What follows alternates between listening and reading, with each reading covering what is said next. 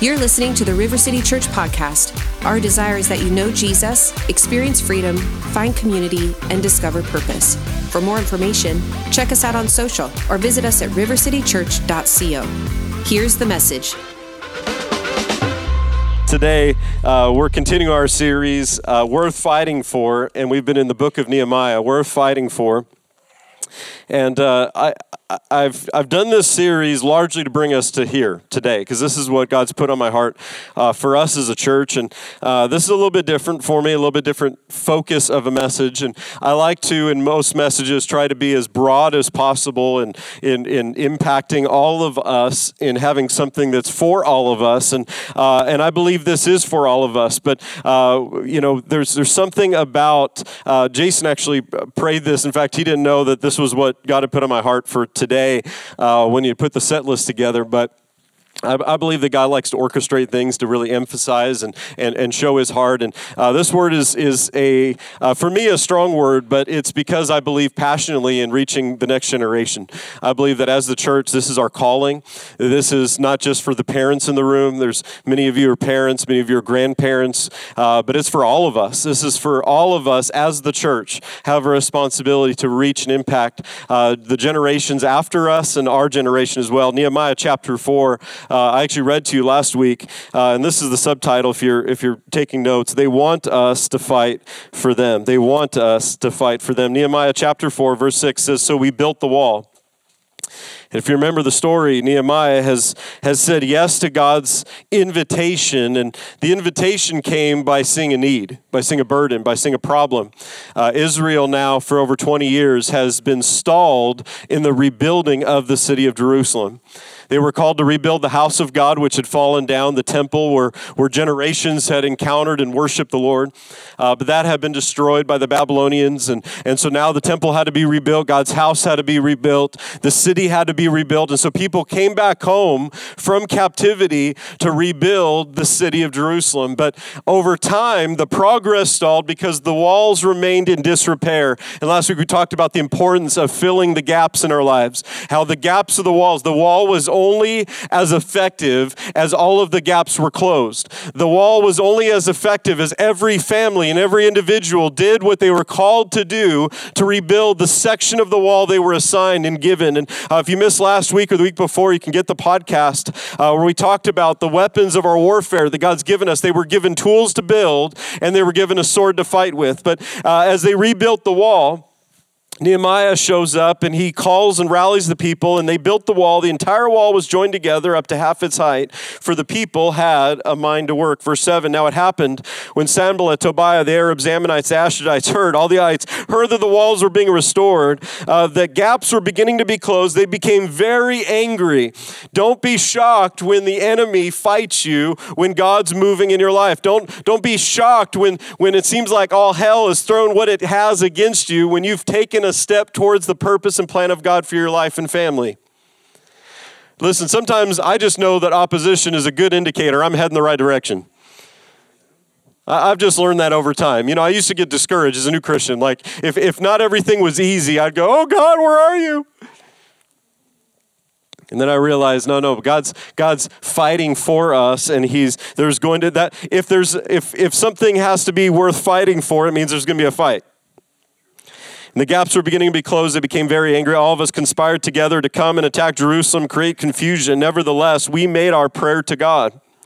And because of them, we set a watch against them day and night. Then Judah said, The strength of laborers is failing. There's so much rubbish. We read this last week. And our adversaries said, They'll neither know nor see anything till we come to their midst and kill them and cause the work to cease. So it was when the Jews who dwelt near there came. They told us ten times, From whatever place you turn, they will be upon us. Therefore, in response to Nehemiah positions men behind the lower parts of the walls at the openings. And I set people according to their families with their swords, their spears, their bows. And I looked and arose and here's what he tells them He says, Do not be afraid. Remember the Lord, great and awesome. And here's the third thing He says, Fight. So, first thing we need to do is not be afraid. And, and, and you know, in all of our lives, we have a calling and a responsibility. Sometimes you discover the purpose of God by, by, by the thing that just stirs you and, and you're passionate about, and, and God's place in your heart a dream that nothing in the world can fill or satisfy, but you're called to something more than just, just existing. And you know there's a God given purpose that gets you up in the morning. And, and for some of us, we discover a purpose like Nehemiah where it keeps us up at night. We say, something has to change about this. Something has to change. Something has to be done. And a lot of people, when they feel that or recognize that, they go, well, somebody else will do it.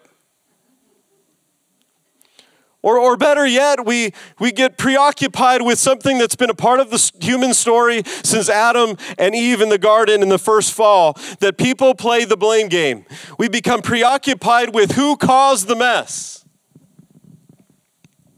And listen, I'm sure in a lot of situations, even in the problems in our generation, our own families, our, our, situ, our, our circumstances, our nation, we can look around and give all the reasons why things are the way they are. But when you see Nehemiah, and we saw this the very first week, when Nehemiah was moved, he began to pray. And in fact, in Nehemiah 1, he not only prays for them, but he identifies with them. He begins to cry out to God for the nation. And so he, he does something that I believe all of us are called to do. We talked about the first week, taking action. He takes action and then he stirs the people and he says, You've got to, don't be afraid. Remember the Lord. So, so it's not enough to just not worry and not fear and, and not, you know, focus on the negative. No, no, instead you've got to be preoccupied with the presence of God in your midst. Remember the Lord, great and awesome. But it's not enough to even do that. He says you have to fight. And that's what we looked at last week. But here's what he tells them to fight for. And I've challenged you through this series to find something worth fighting and living for which is more than just what we receive and, and being blessed. And I believe God wants to bless all of us as we as we have a relationship with Jesus and we walk with God and apply his word to our lives, we experience the blessing of God. I need God's blessing on my life. I need God's blessing on my family. I need God's blessing in this place. I need God's bless we we want that, but it's not enough for us to be blessed. We are called to pass that on. We are called to be a blessing. From the very beginning God calls Abraham and he he says, I'm going to bless you, Abraham, but I'm going to what? Make you a blessing. Because what God would do in Abraham wasn't meant to die with Abraham.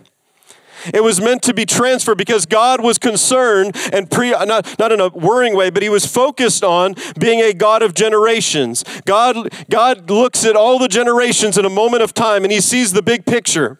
We see five feet in front of us. We see five seconds ahead of us. God sees generations after us. He sees how every decision, how every word, how every, every act of obedience to God, how every decision to follow God, to surrender, to, to, to believe God, to trust, to step out in faith, how every decision affects the generations to come.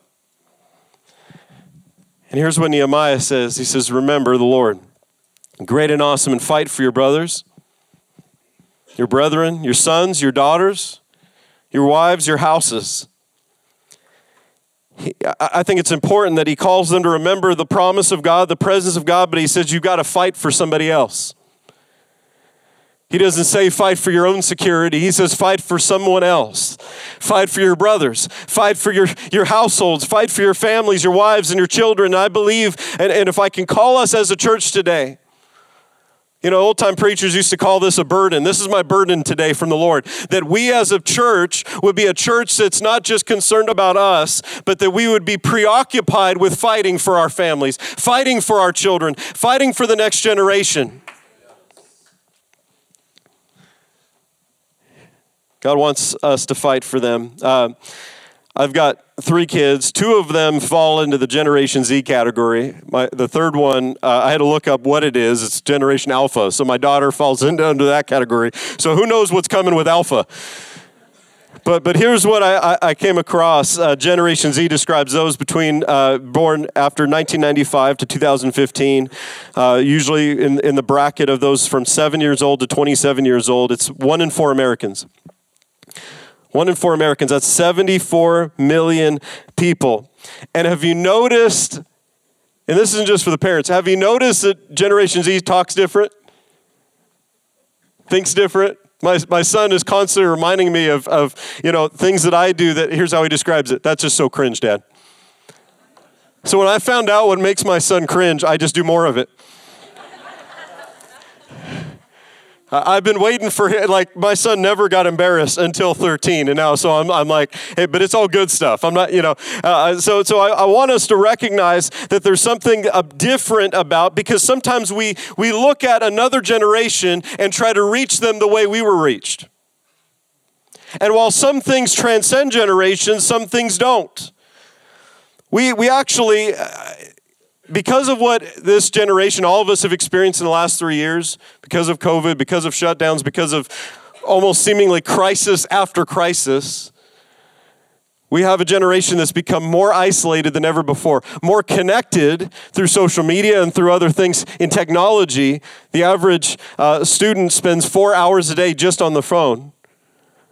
Some are like, that's awful, but you spend six hours on your phone. And, but but here's, here's the reality that we are connected, but we're also lonely. We're connected, but we're also depressed like never before. I, I, see people under the age of 30 that are hitting stuff that, that in life people didn't have until 40 and 50 and 60 that are at an emotional state, that are at a burnout state, that are at a relational state. And, and we, we have in this generation a connectiveness, but we also have the most isolated and depressed generation in all of human history. Let's talk about the spiritual condition. Two out of three of Gen Z are expected to leave or have already left the church. Twice are more likely to become atheists, no longer believe in God. 3% of Generation Z is described as reading their Bibles every day. Now, now, now you could look at all of that, and, and we could we could go through stats for all of our generations. Like we've, I think generally there's a decline.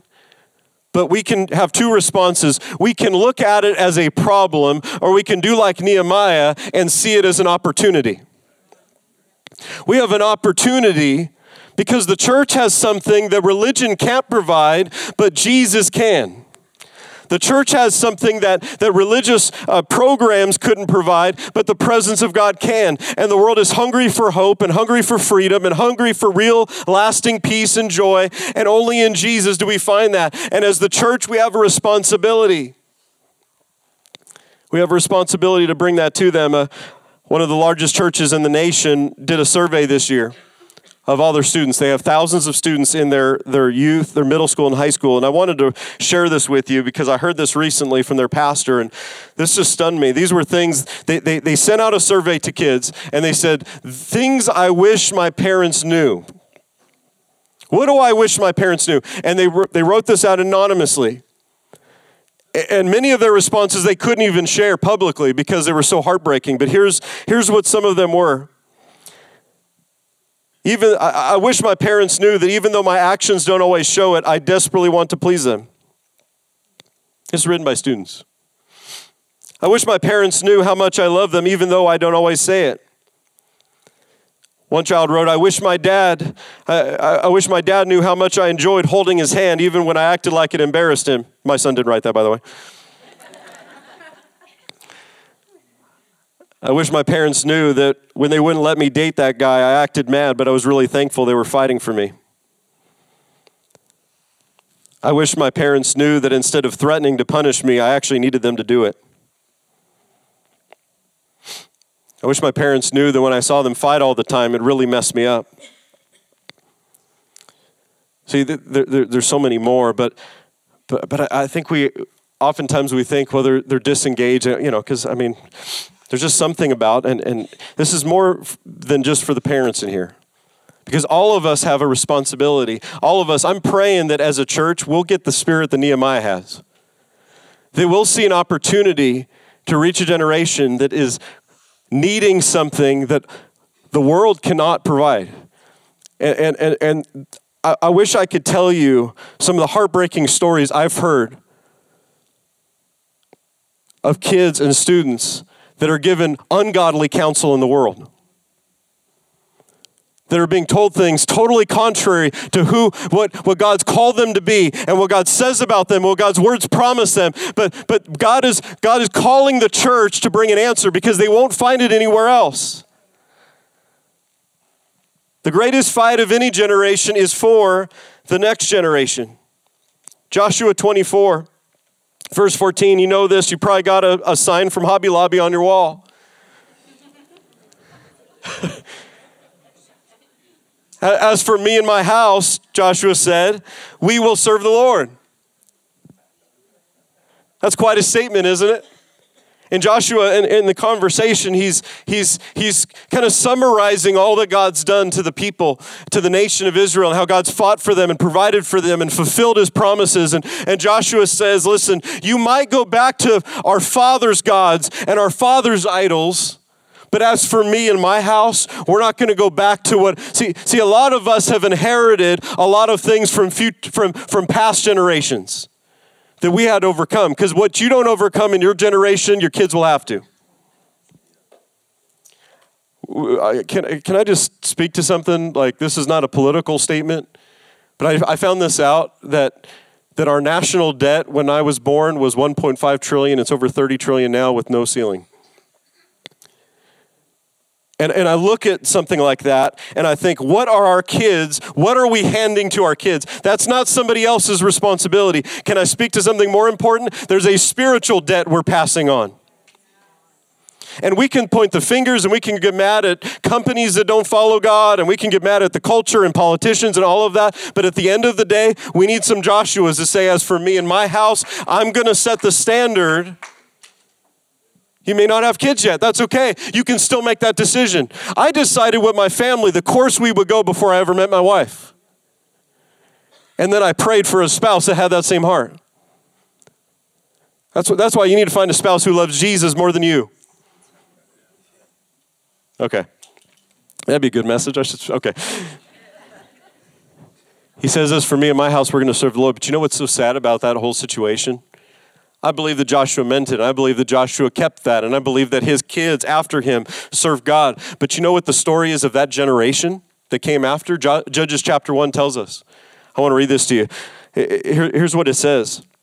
Or chapter 2, excuse me, chapter 2, verse 7. For the people served the Lord all the days of Joshua and all the days of the elders who outlived Joshua, who had seen all the great works of the Lord which he had done for Israel. And when all that generation had been gathered to their fathers, another generation arose that did not know the Lord. Listen, if we don't pass on what God's done in our life, then we've missed it. I know, if, if you're visiting today, this is not usually how intense I am.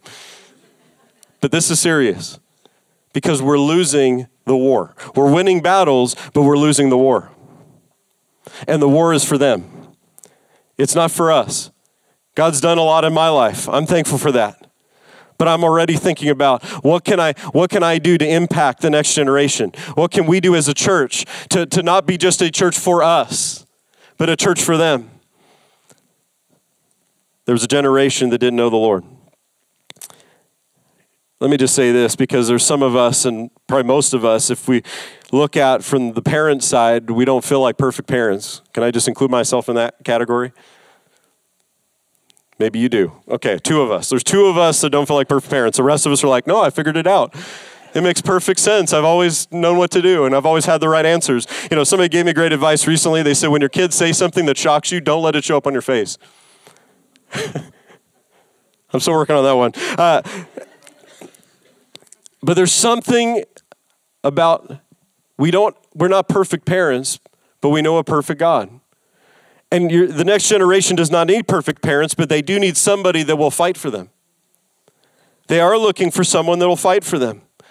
Because I don't want to hand off the baton to the next generation and that be the story that, that there were people in our lives that served god as long as we were here. But the moment we passed away and the moment our generation died out there rose a generation who did not know the lord. Here's how to practically do this. Deuteronomy 4 i'm going to give you some practical keys in just a moment but deuteronomy 4 verse 9 i love this. This was the instruction to that generation which evidently they didn't apply. But deuteronomy chapter 4 verse 9 says this only take heed to yourself Take heed to yourself. Because it actually has to start with us. I can't lead where I won't go. So, so I can tell my family and say, this is what you should do. But I've got to lead the way.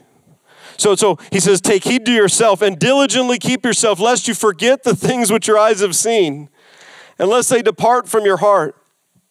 all the days of your life. And teach them, to your children, and your grandchildren.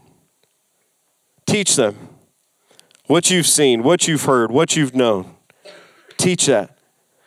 Now, now, some of that is going to happen when we set times to do it. But if your family's like mine, it's really hard to get everybody to sit down and have a Bible study together. And so you do that and you make those times, but you know what's also important is to model something. Model it as a part of. He says, here's what you do take time, teach your children, teach your grandchildren. Let it be a display of your life. Do you know what I found? The greatest wounds can come from a father and a mother, but so can the greatest blessings. And you and I have an opportunity to pass on to the next generation a blessing for the fathers, from the fathers and the mothers in this room to the next generation of children and grandchildren. Does Jesus care about this? Absolutely. Here's what Jesus said. He said, if he says we're to be like children in our faith. We're to come to we're to come to God and come to his kingdom like little children. And, and the kids would come to Jesus and they'd they'd sit, you know, with him and they'd listen to his word. And, and some of us have this picture of Jesus that he's the stoic, angry person or, or somber all the time. And kids don't come to people that look somber. We, we all got those people in our family. Like I had, I had one that was one of my great aunts, and she just looked mean. She's, and I found out she's not. She was like the sweetest person in our family. But she just had that look. So as a kid, I would hide. and, and, and, one time I broke, um, I broke one of her like pieces of fine china and knocked it over. I thought, that's it. I'm done. My life's over. You know, I, who do I, to my dog, I leave all my Xbox and toys and, and because I thought that was it. And, and, I found out, no, she's really sweet. She just didn't show it on her face. And Jesus has joy, and kids are around him. And, and the disciples would say, These kids are bothering Jesus. Let's, don't let them. And Jesus says, Don't forbid them to come. For the kingdom is such like these. And then you know what he said? Whoever causes one of these little ones to stumble, it's actually better that they had a millstone tied around their neck and were cast into the sea. Wow. Well, I got serious, Jesus. That's how much he cares about the innocence and the future of kids. That's how much he cares about it. And we need to have that same heart. We need to care about it and we need to fight. And I want to give you three things that we can do. Three things. This is for everybody. This isn't just for the parents. And I know this is of special concern for the parents and grandparents in this room, but this is for all of us. This is for every single one of us because every one of us has a part to play in fighting for the next generation. Three things. Number one is we need to pray for this generation. Number one, we need to pray for this generation. I think we need to pray for the next generation to have a reverence of God a reverence of God. What does that mean? I want my kids to have a, a reverence and a fear of God, not in it of being afraid of God, but that they honor and, and respond in worship to God. So that's what I'm praying for that they recognize the value. The Bible says this the fear of the Lord is the beginning of wisdom. It's the beginning of wisdom to honor and to recognize. What does it mean to fear the Lord? It means that I'm honoring God above everything else in my life. And so I want to pray that the next generation has that heart. I want to pray for them to be surrounded with divine favor.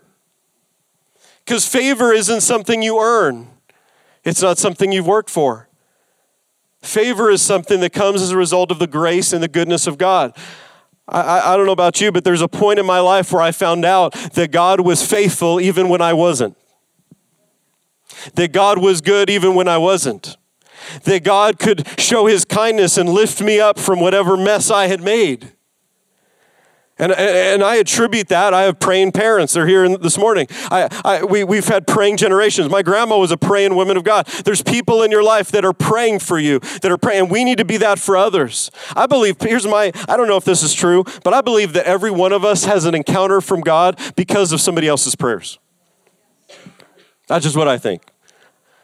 I think people come to Jesus because somebody prays for them.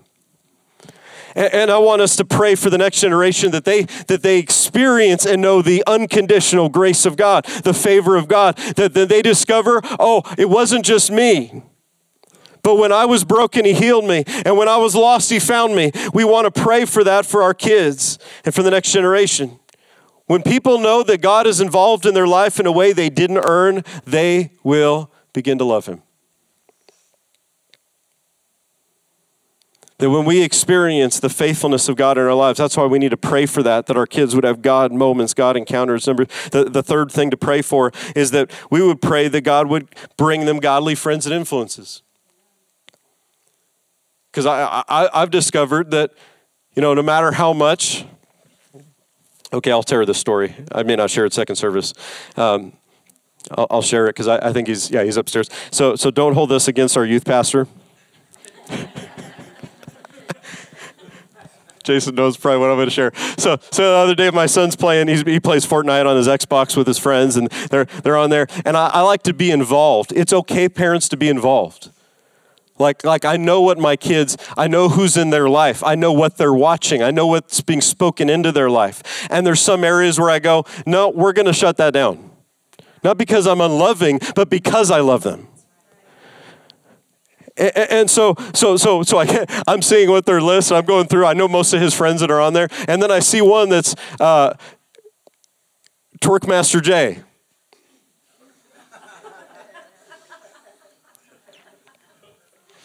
Don't look that up on your phone. What that is. And I, I'm like, son, who in the world is this? He goes, that's Pastor Jacob.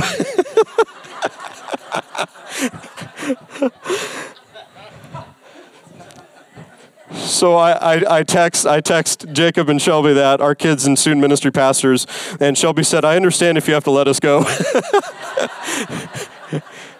and Jacob said, "Yeah, I found out I couldn't change my username." Did it as a joke, but all right. So so if anybody knows how to change your username, help Pastor Jacob. oh dear Lord, pray for us. Um, number number. It was a decision made in his youth. There we go. Thank you, Leslie, for, for saving us. Uh, so we need to pray. You know, you know what I know is that if you show me someone's friends, I can show you what their future is going to be. So, so I, I want my kids surrounded, and there's some of, some of that I can have a hand in, but as they get older, some of that I it's harder and harder to do that. So I'm praying, God, bring people into their life. Some of you, their kids, your kids are in college, they're away, they're in different places. You can still you can still have an impact in their life by praying that they'd be surrounded because maybe they didn't want to listen to you, but God can bring the right person at the right time at the right moment to bring exactly what they need to hear. So we need to pray that they be surrounded. Number two is that we need to prioritize. We need to prioritize. So first we need to pray. And we need to prioritize. And the, the way I said this is God's house in your home. God's house in your home. And so the church is the house of God. We saw in the Old Testament the temple and the tabernacle, and in the New Testament, God's people are God's house. God's the church is not just a building we meet in, but it's a people we gather with. And, and as we gather, something happens in this environment. And as a church, as River City Church, we're passionate about reaching the next generation. And so we want to reach and equip and, and, and do everything we can. But listen, it starts with us. It starts with our influence, what you prioritize. As a parent, what I value, my kids will see. What I prioritize, they will one day prioritize. But if I don't establish something as important, you know, this happened to me just last just last night. I'm, I'm, I'm praying, I'm worship, I'm spending time alone with Jesus, and, and my daughter, she's peeking around the corner from our stairwell. She's just watching me, and you know as a parent like i'm i'm i'm the i'm a disciplinarian by default. And so i'm like get to bed. No no i didn't say that. Because i realized in the moment what she was staying up for was to watch me.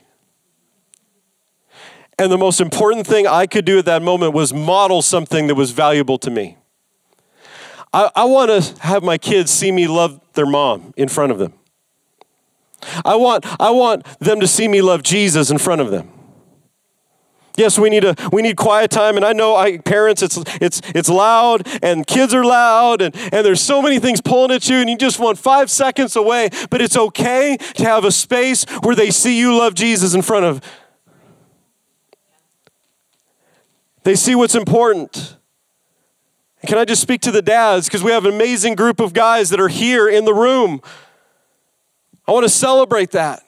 You're here setting a standard, saying, God matters in my life. God's house matters in my family. And I'm modeling that. And we don't always think that, you know, there's some things that today my kids don't get. That's okay.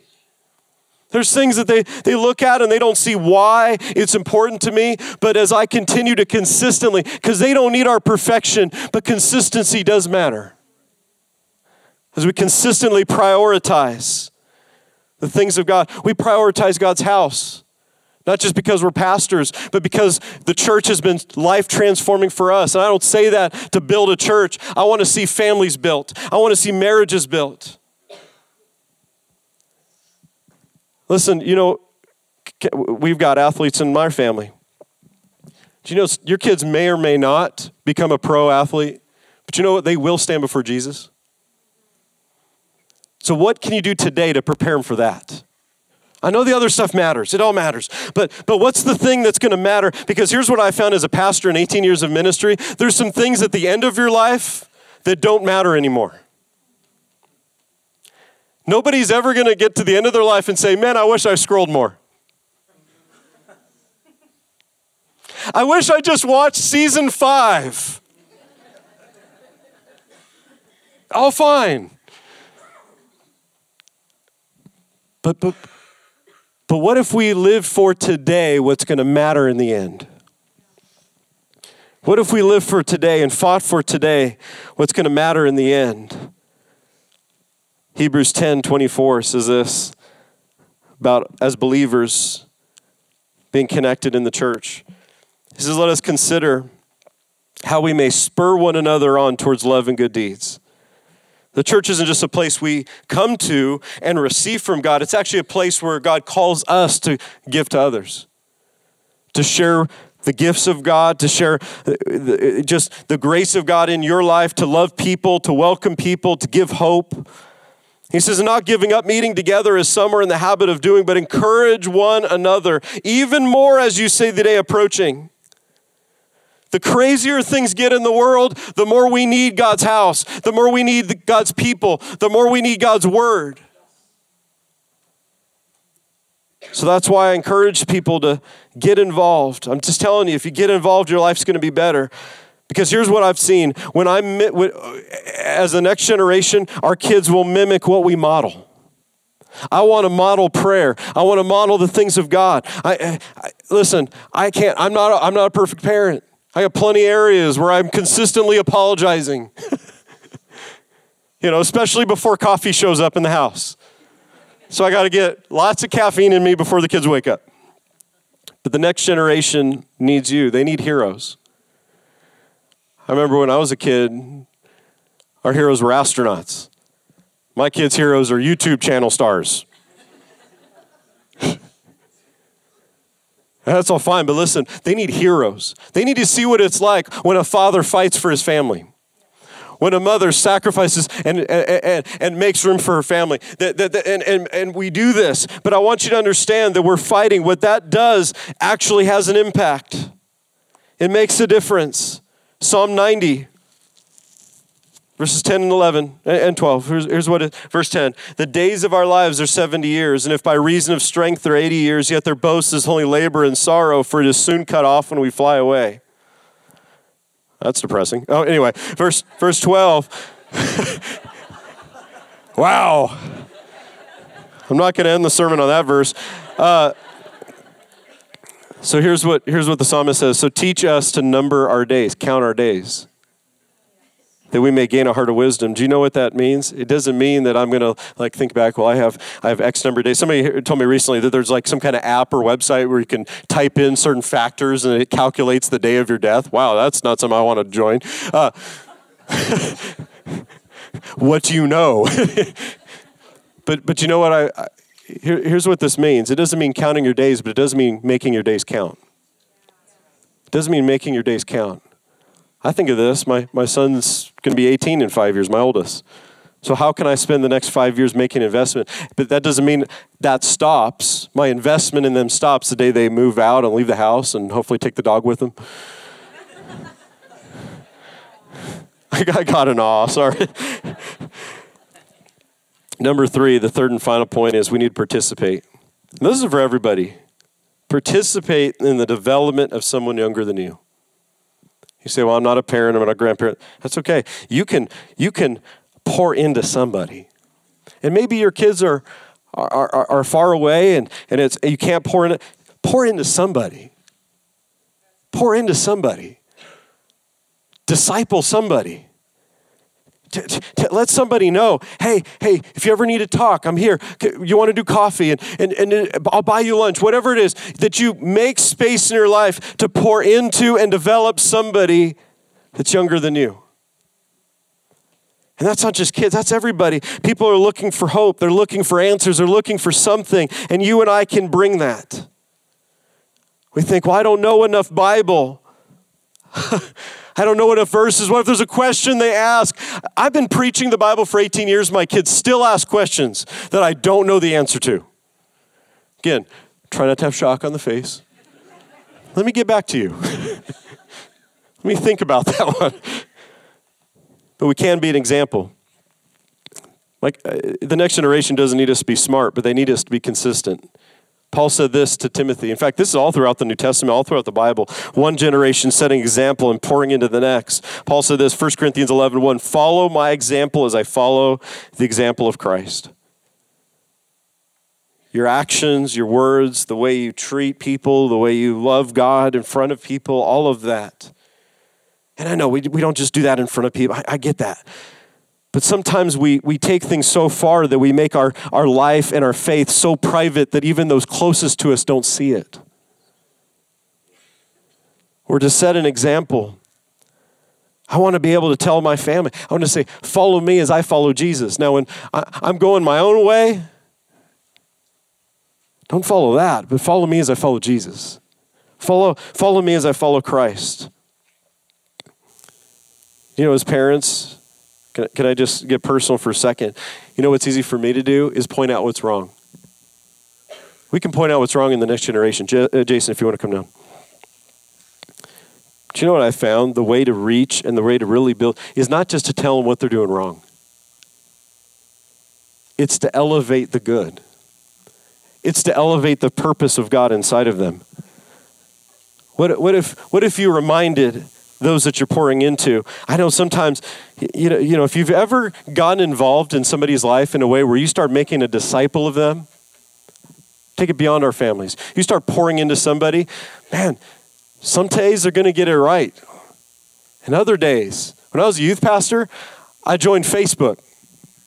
It was brand new back then. And I finally had to stop going on Facebook after youth group because I would be like, did they get it? And then I look at posts like, oh, they didn't get it. But, but, but there are moments where we realize that, listen, life is messy, people are messy, we're messy. but don't just speak to what's wrong, elevate what God's doing. Call to that. Remind them, say, this isn't who you are. This isn't who you are. Oh, oh, the world's gotten it so twisted. The world tells everybody who they are, and, and outside of the Word of God. You're your feelings. You're your problems. You're your emotions. You're your, and, and, we, we've got all these ways we label and categorize. But what we're to do is call to the purpose of God. Say, You are who God says you are. You are who you're created to be. You are what Jesus loved enough that he paid everything for on the cross.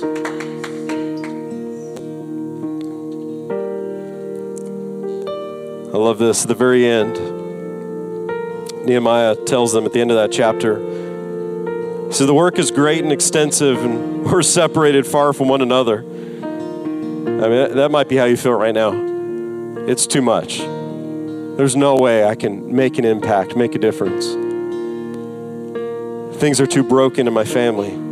My kids are too far. My marriage is too broken whatever the reason is. Do you know what he says? Watch this. Wherever you hear the sound of the trumpet, rally to us there. Do you know what the church is to be? The church is to be the place where when something's broken, others rally to us. Where we fight with each other and for each other. That, that, that's why it's so important for somebody to know you. Not just come in and go out, but you actually have somebody who's praying for you, who's praying with you, and you for them. Because there's some times where I need to sound the trumpet and I need somebody to surround me and pray me through. We all need that. And the last part of it says, Our God will fight for us. The reason this is a winning fight is because God is on your side. God is fighting for your family. God is fighting for your marriage. God is fighting for your future. God is fighting for your family.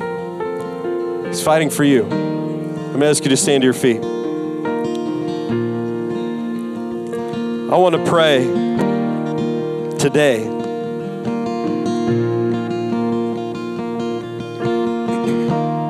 For two things. I'll tell you what the second one is first. We'll pray second for this. I'm praying for those that say, I want to have the spirit of Nehemiah.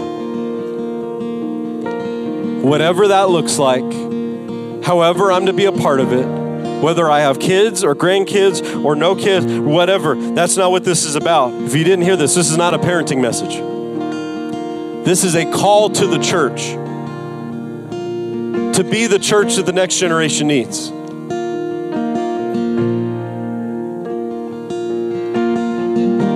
You're going to win this fight. You're going to overcome today so that your kids don't have to fight that same demon. You're going to be free today so that your family doesn't have to fight what you've had to overcome.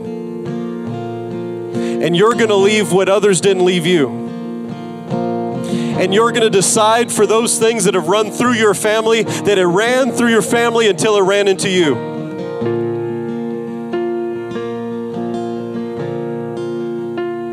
And I'm praying for the spirit of Nehemiah on some men and women in this room say, I'm not going to point the fingers and I'm not going to blame everybody, but I'm going to show up and I'm going to pray and I'm going to prioritize and I'm going to participate. I'm going to involve myself in the fight for the next generation because there's a gap in the wall. But before we pray for that, I'm going to ask you to bow your heads and close your eyes. And I know this message is for the church, for us to awaken, I believe, to the heart's cry, the heart of God for for a generation that desperately is looking for answers. And we have a responsibility to bring it to them. But what we bring isn't religion. What we're to bring isn't our own good ideas, but it's the message that's actually very old. The message that all hell couldn't stop. The message that's outlasted presidents and kings and empires and governments and nations that are just a drop in the bucket. It's the message of Jesus hope, salvation. If you're in here and you don't have a relationship with Jesus, Bible says we can, we can gain all the world, but it means nothing if we lose our soul. Like eternity matters. No amount of stuff can fill that the number one thing that's going to matter at the end is what we did with the free gift of God, which is salvation in Jesus. Today, if you've never said yes to that, you've never received that.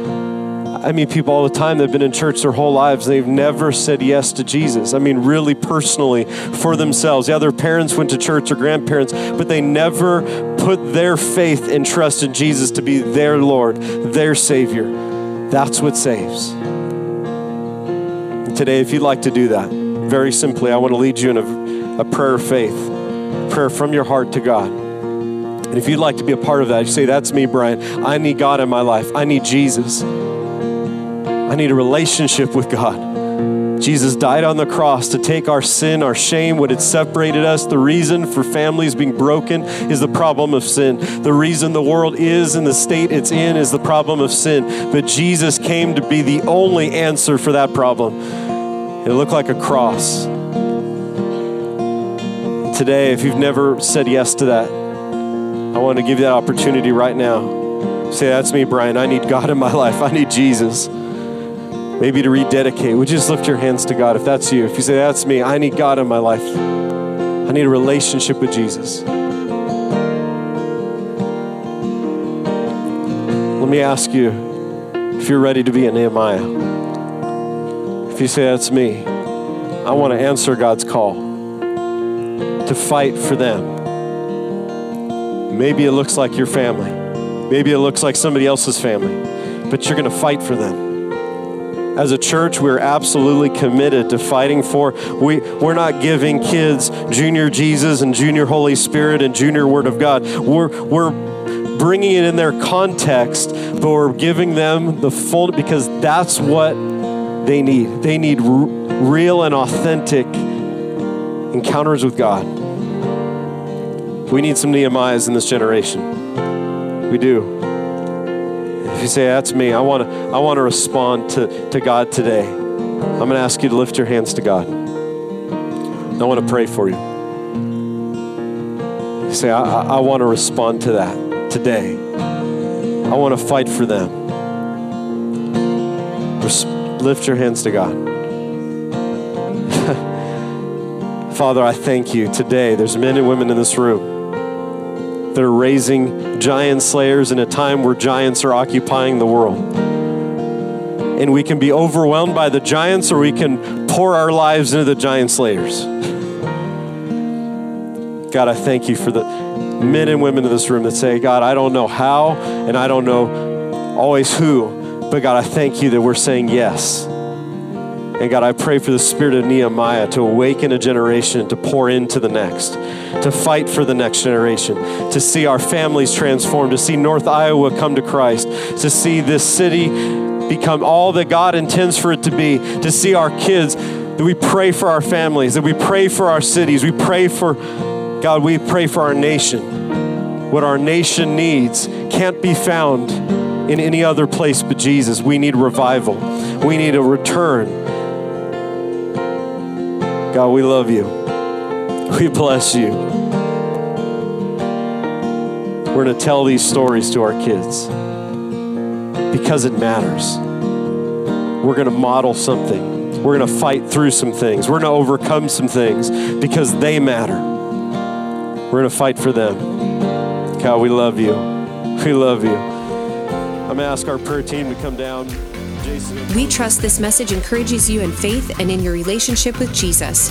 To learn more about River City Church, find us on social or visit us at rivercitychurch.co.